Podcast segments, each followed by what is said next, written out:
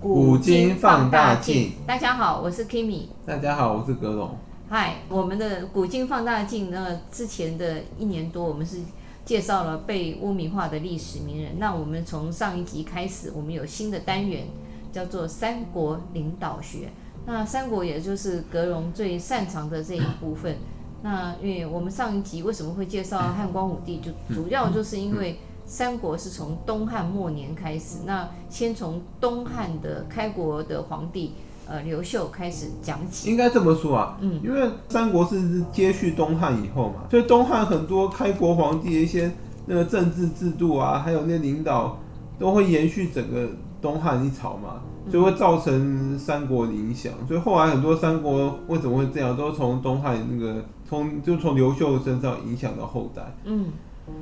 就像那个他他，因为他让那个嘛皇帝跟士族共治天下，所以造成后来士族势力庞大，伟大不掉。后来诸侯怎么来？很多诸侯都士族出身的，没错。原来像什么袁绍啊，啊，对啊对啊，还有还有，其实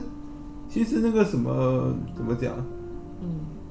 那个其实那个孙家的那个孙坚，其实有点像那种士族，他好像是那种江那个那种江东的士族，对就嗯像日本战国时代有很多大名啊，他们有领地，那他们就有一些实权啊，对啊嗯，然后就会互相斗来斗去， 对啊。对啊。好，那我们今天要介绍的这个主哦角，嗯然后还有我们刚刚不是上上集讲到刘秀，有讲到他让南匈奴北那个内迁嘛，嗯造这也是造成后来三国变成边患的一支。嗯，对啊没错，三国有好几支外族边患，南匈奴是其中一对啊，就有时候有点像这种所谓的蝴蝶效应，就是你现在做的一件事情，可能会慢慢慢慢的影响，支。而且尤其是刘秀是东汉的开国皇帝嘛，汉光武帝，所以他等于说等于东汉后面皇帝都都是他的子孙辈啊。嗯，所以通常子孙辈不敢改那个先帝制定的制度，他们不敢不敢动。而为且什么？就是说开国皇帝定下的那个规矩跟制度，通通常那个后代皇帝通常基本上不会去跟动它，不会跟诺也拉都不敢改。再加上刘秀又做的不错啊，他在他的任内是做的不错，只是后来慢慢慢慢就变了。就是因为因为那种就那种那种那种怎么说呢，就那种祖先的那种制度，后代皇帝基本上比较不会去动。先祖对啊遗遗命，对啊，所以说所以说刘刘秀弄下那些制度，如果有哪边有问题的话，那后面皇帝只能而且直一接开始承也担不了会有太大的问题，只是后来会慢慢变。对啊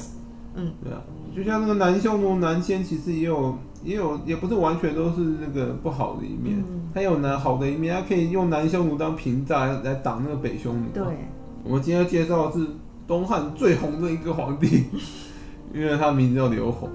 很红。好冷哦、真的很红 我们要讲的是汉灵帝刘宏，红是宝盖红，啊对，宝盖红的。嗯，刘洪红，都拉斯的红，宝盖红，宝好，盖红，嗯，够红了吧？名字就叫刘宏，那灵帝，灵就是很灵光的灵，对，灵魂的灵。这这个好像跟他嗯做事不是很灵光哎、 应就该是在讽刺我在这个他林是不是吗讽刺他常常灵机一动，呃弄弄弄一个乱很搞奇很奇怪的政策， 真的是灵机一动，乱搞一通的，然后想到什么就就做什么了。太扯了。本来好像不是他他他可以当皇帝的嘛，而且你不要小看这个刘宏，他其实在用在平衡平衡权势方面很有一手。他是东汉最后一任掌有实权的皇帝，嗯，后来他那两个，就他最后他最后他那两个儿子还是东汉最后两任皇帝，哦，他们都没有实权。都被架，都被架空当傀儡，一个还被杀，另外一个疑似也是被杀。 好惨。这个他自己种下的祸根吧，刘宏的儿子其实两个都很有名，一个叫刘辩，刘辩可能比较少人听过，另外一个另外一个可能比较多人听过，嗯是那个汉献帝。嗯，然后汉汉献帝大家就刘协，汉献刘协应该比较有名，对然后东汉最后一个对啊对啊，就是因为被我们被看，被曹操挟天子的那对位。对，我们看《三国演义》都会看到这个，他光是跟可曹怜的皇操，帝啊光是跟曹操沾边就会就会史书留名。对啊对啊，因为提到曹操，不得不提到汉献帝刘协， 跟着一起扬名。 其实这两位这个皇帝哦，都嗯是他他这位这个这个这个算是祖先吧，然后这个这个刘宏哦种下的一些祸根呢。其实，其实流变就不谈了。其实刘协汉献帝其实也是个玩弄权势平衡的高手，只是因为学他他祖父这样，学他父亲学他刘宏他父亲，哦只是只是因为那时候汉帝已经没有没有实权，而且也怎么说也没有人理他，所以他再会玩就就没有没有实力当后盾，对啊，他只是很会很会玩而已。嗯，那这个这个刘宏他是怎么当当上这个皇帝我的？们后面有一集应该可以来讲那个刘协的领导术，也可以对，啊，因为他很有名，汉献帝啊，对啊，对啊，对啊，东汉的不是那个三国的所有诸侯，其实其实他都都是在他这个在他都是他的臣子啊，对啊，对啊，我们下名义次上都是他的他臣也有子，蛮对啊值得讲的地方，名义上都是他的臣子啊。对啊，他也不甘被那个曹操对给啊架空，在曹丕曹丕称帝以前，其实那些诸侯全部都是他的臣子啊，嗯。名义上都是他的他臣子，也他才是他是真正的他皇虽帝然。被架空，但他也会想要奋力一击。 对啊，等到他的时候再讲。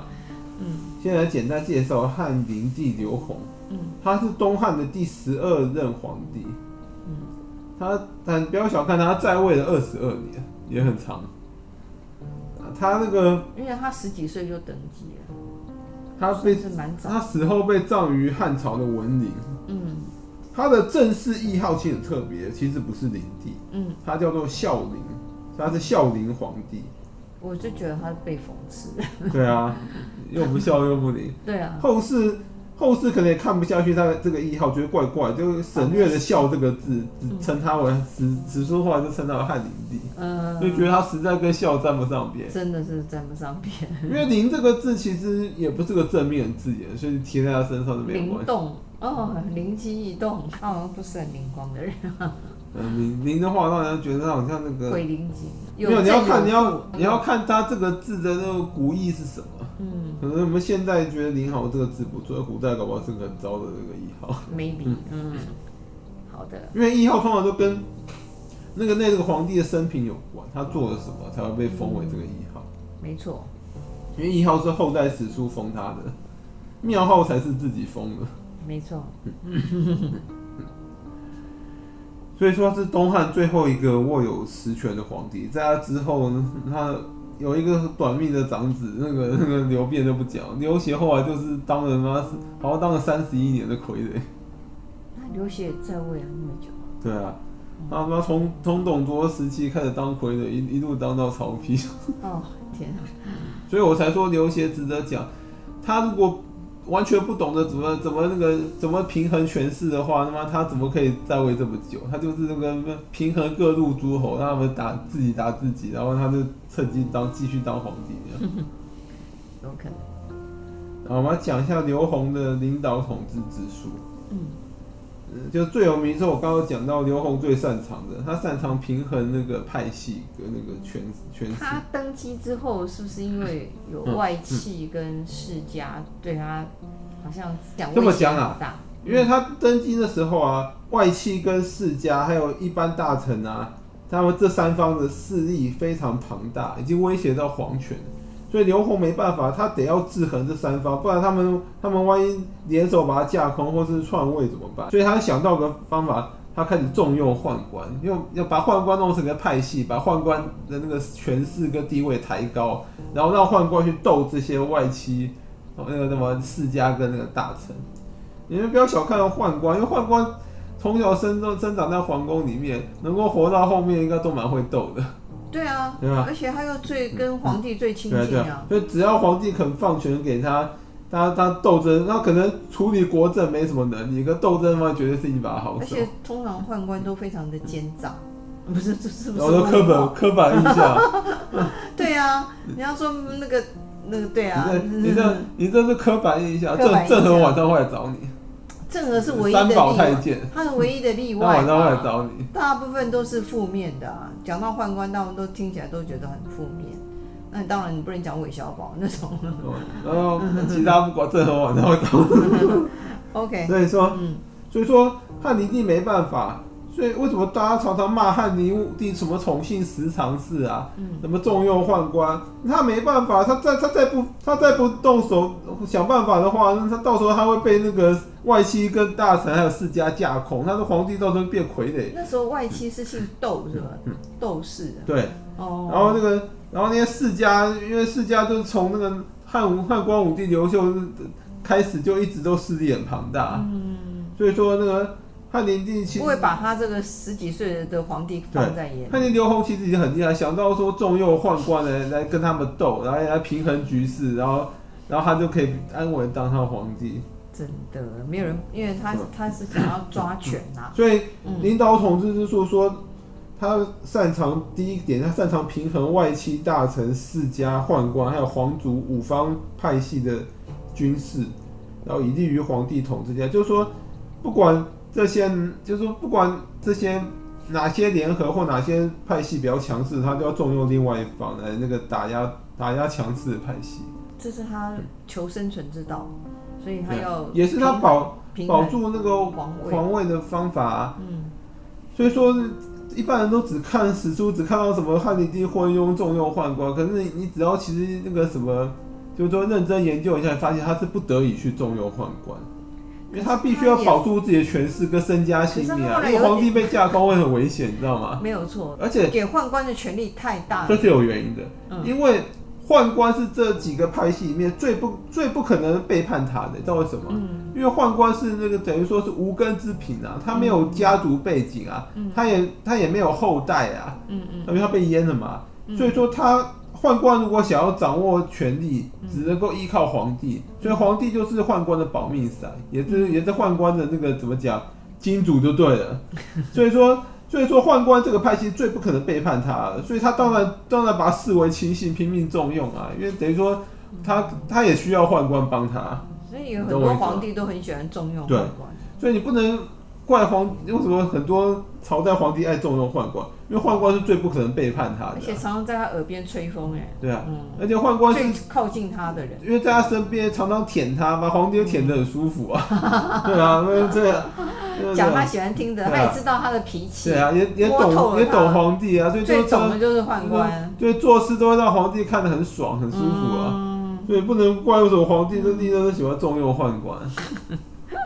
因为宦官最不可能背叛他。你说嘛，嗯一个一个一天到晚对你逢迎拍马又不会背叛你的人，是不是都会一般人都会喜欢吧？对不 对？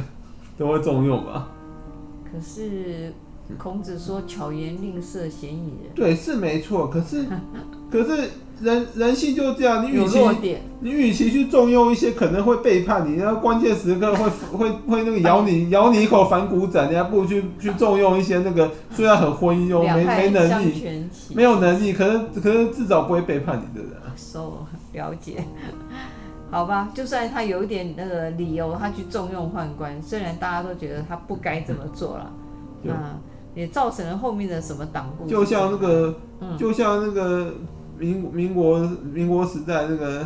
蒋介石啊，嗯，在那个国共内战的时候重用那个刘志啊，担任那个徐州剿匪总司令一样。哦因为刘志其实是个比比较没有能力的混庸的庸将啊。哦，那么蒋宋明就问过呃那个蒋介石，为什么你知道刘志这个人打仗不行，你还要重用他来来统领全军？听话，对，刘对蒋介石又都跟宋美龄说，因为刘呃我知道刘志不行，打仗没无能，可是他听话啊、问题是就是听话，不听他话不能去打仗啊。可是听话是最不可能背叛他的啊，哦，他那他个们节骨眼人还在想背叛不对背叛，因为因为等于说那个他有评估过，那用任何将领都有风险，可能会投共，刘共刘志是最不可能投投共的人，啊哦，他是这样子想的、啊，了解了解，对啊。然后所以，嗯我就刚刚讲到他平衡这方面，其实汉灵帝玩的不错，嗯，历史上那个，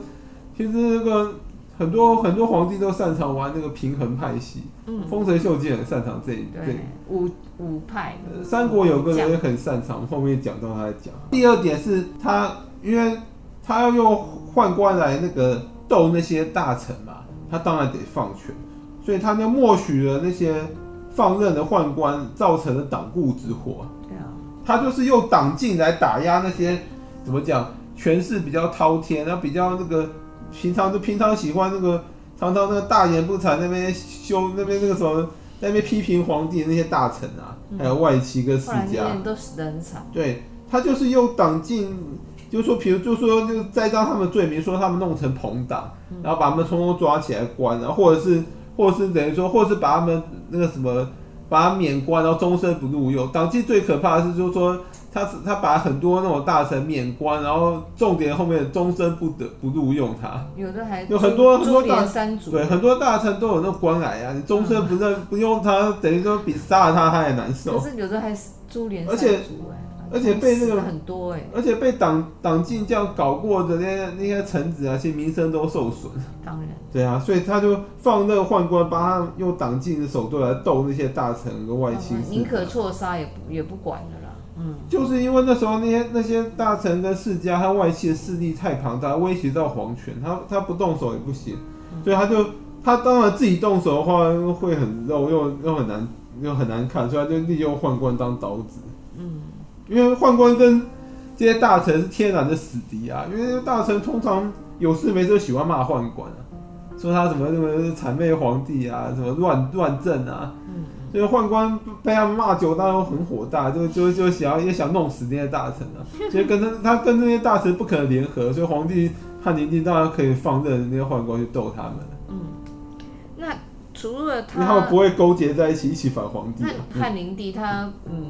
所以党锢之祸等于震慑了大臣、外戚跟世家，嗯然后并且有效的限制了他们的言论，他们就就自此不太敢讲话了。白色恐怖啊，对，有点像白色恐怖。当然有，还当然也造成负面效还有果，文就字是狱就是就是从此大臣都不敢讲忠言，也不敢讲真话，讲很真话很都少会被斗对，死啊就从此，比如说本来可能有一有那个十就几，随便他去本，来可能假设有三十位大臣愿意跟皇帝讲真话，党锢之祸结束之后，大概就只剩三位了， 其他不其他怕全部死的对，其他可能就因就吓到就从那此想安不静开下去。的才会想去说啊反正俸禄也照领啊，对啊对然啊后就就就管就不讲管到了。嗯俸禄，他最后好像也没钱了的，他开始卖官了的。对，呃，第三点就是呃汉灵帝的领导统治之术，就是他卖官鬻爵，这太离谱！他把那个官位跟爵位都拿来卖，而且还他就他他用拍卖的方式，还弄得那个很先很先进的，像拍卖会还用暗标的哦。好像苏比、苏对富比对， 啊，而且他还不是用明标，他暗标的哦。哦到时候大家都写下你愿意出出多少多少银两买这个。嗯像我们以前标会一样，啊你你不知道你的底标是什么，大家出嘛。对，我的天，嗯卖官鬻爵这个这个词一听起来，你直觉反应就是这个皇帝非常糟糕，对不对？对，可是你其实你去研究历史上，通常会走到这一步的皇帝，都是因为国家真的没钱要破产，他实在是没办法，他再他再不卖官，搞不好整个国家就崩了，你知道吗？像像那个现在现在某些国家经济已经在崩盘边缘了，你知道吗？那问题是你卖官以后，那个后遗症非常大，对就是没阿错狗阿猫全部当大官了。就是饮鸩止渴啊！你再嗯鸩鸩酒有毒没错，可你再不饮就渴死啊！嗯然后那些那种，就像你我们说那种那个靠着贿选当选的人，他他当选以后就开始捞钱，对他当选都通常会买十官的十几人倍以上捞对啊回买来。官的也啊比如是说啊，他他假就开设始收刮假民设脂他民花膏花了一百万贿选，他至少捞个上千万、上亿回对啊，来。那你你你看会去买官的人，他会他会对当啊，什么？是没错。啊。嗯所以汉灵帝等于是开了不好的风气，造成官场大乱，还有失能。因为通常去买官都是没有能力，有能力就哦就直接就可以当当官的，为什么要买呢？最可怜的就是那种平民百因姓，啊为你又因为你要买官，嗯买官的跟买爵位啊，其实到最后都会传出来，大家都会知道是你用买的跟那个，通常说买的就是跟那个又跟跟跟那个什么又举荐的比起来，就低低一等那样。差很多。对啊，你搞不好大字都不是几对个啊可以当官的，当大官。那这我们要分析它的原因，就是因为那时候东汉财政缺口太大，国家已经快破产了。可是那个为什所以么汉灵帝这这样卖完之后，一定程度上，它其实苟延残喘？对，啊也缓解了财政缺口。不过其实卖官卖出来那些那些银两，一半以上都收入他的私库里，这太离谱！而且他听说非常的嗯笨淫乱这倒是真的。哦，东盖房西盖房，人家他的宦官都是盖了非常多的豪宅。对很可恐怖，是对，可是以皇帝的权术来说，他蛮会玩，所以他活着的时候，那些什么诸侯啊、什么宦官啊、世家啊、什么什么你不的，敢讲什就么话？大家都乖乖听话，不敢不敢那明唱明知道啊这个皇帝完蛋了不。敢跟他唱反调，也不敢照他反，也不敢反他，你知道吗？嗯，因为因为这边他是他是有因那为种他铁用宦有官血腥手段来啊对，那就个像有点那种铁， 对对，有点像那个血滴子那种感觉。对啊很然后我恐怖讲到第四点，第四点其实对三国影响非常大，嗯，就是他废死立木。嗯，废史地目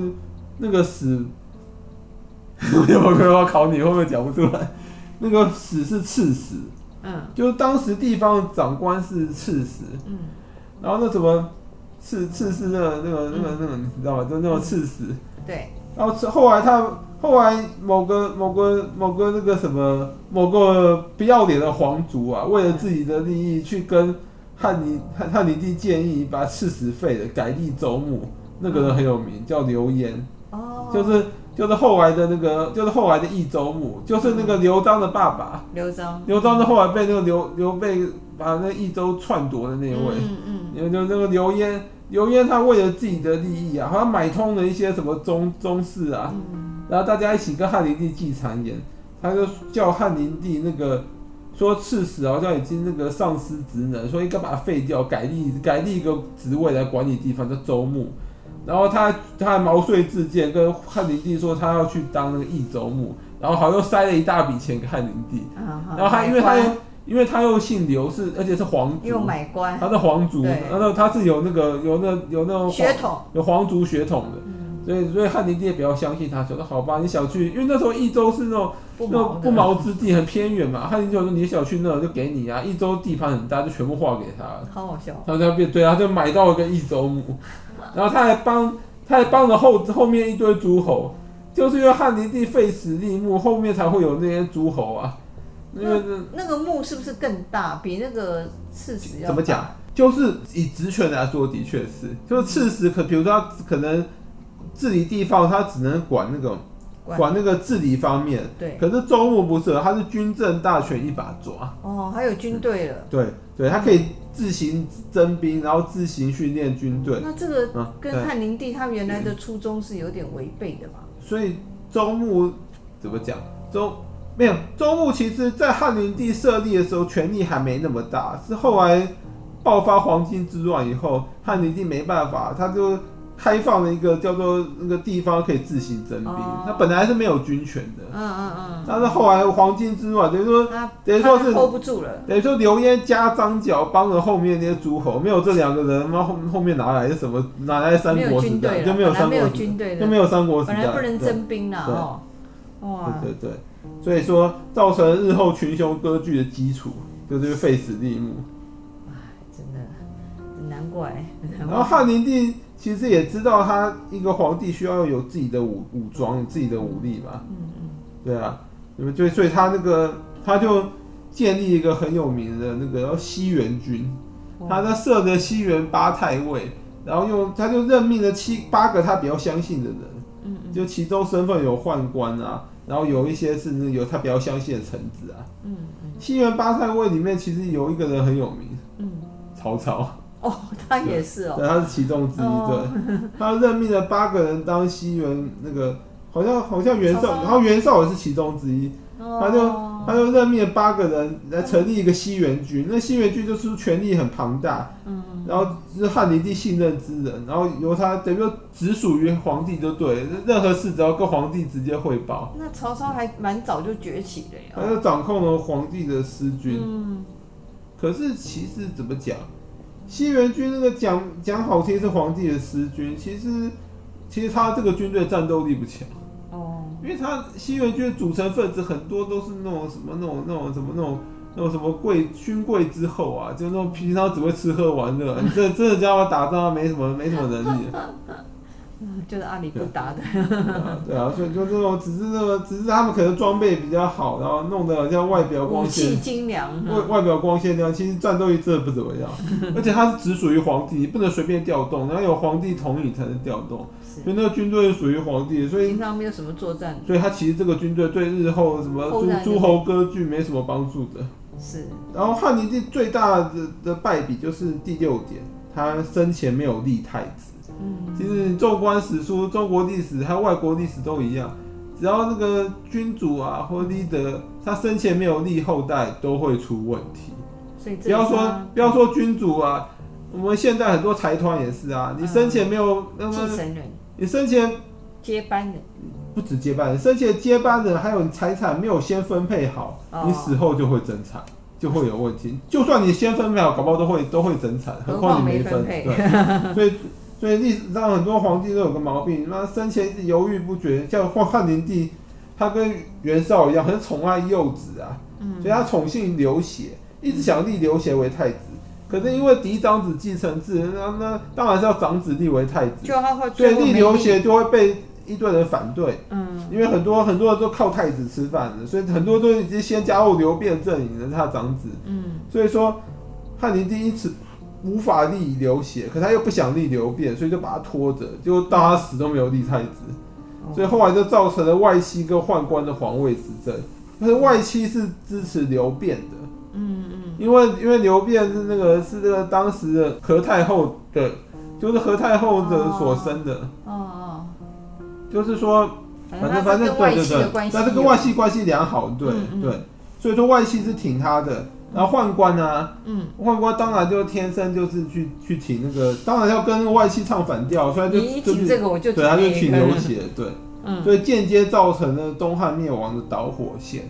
了解。懂吗？就是这样子啊。是，所以我们就是做一个小结，就是、嗯呃，这个刘宏就是我们说的汉灵帝，他的一些领导统御，说真的，呃，被后人骂得很凶，尤其是第一个他重用汉官，虽然他的出发点是要